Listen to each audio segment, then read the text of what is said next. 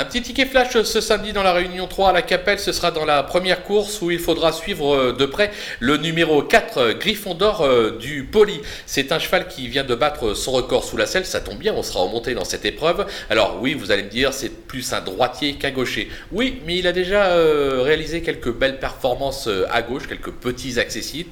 Le cheval est sur la montante et il peut se révéler pleinement dans cette épreuve à très belle cote. Donc un conseil de jeu, on va le jouer gagnant et placé.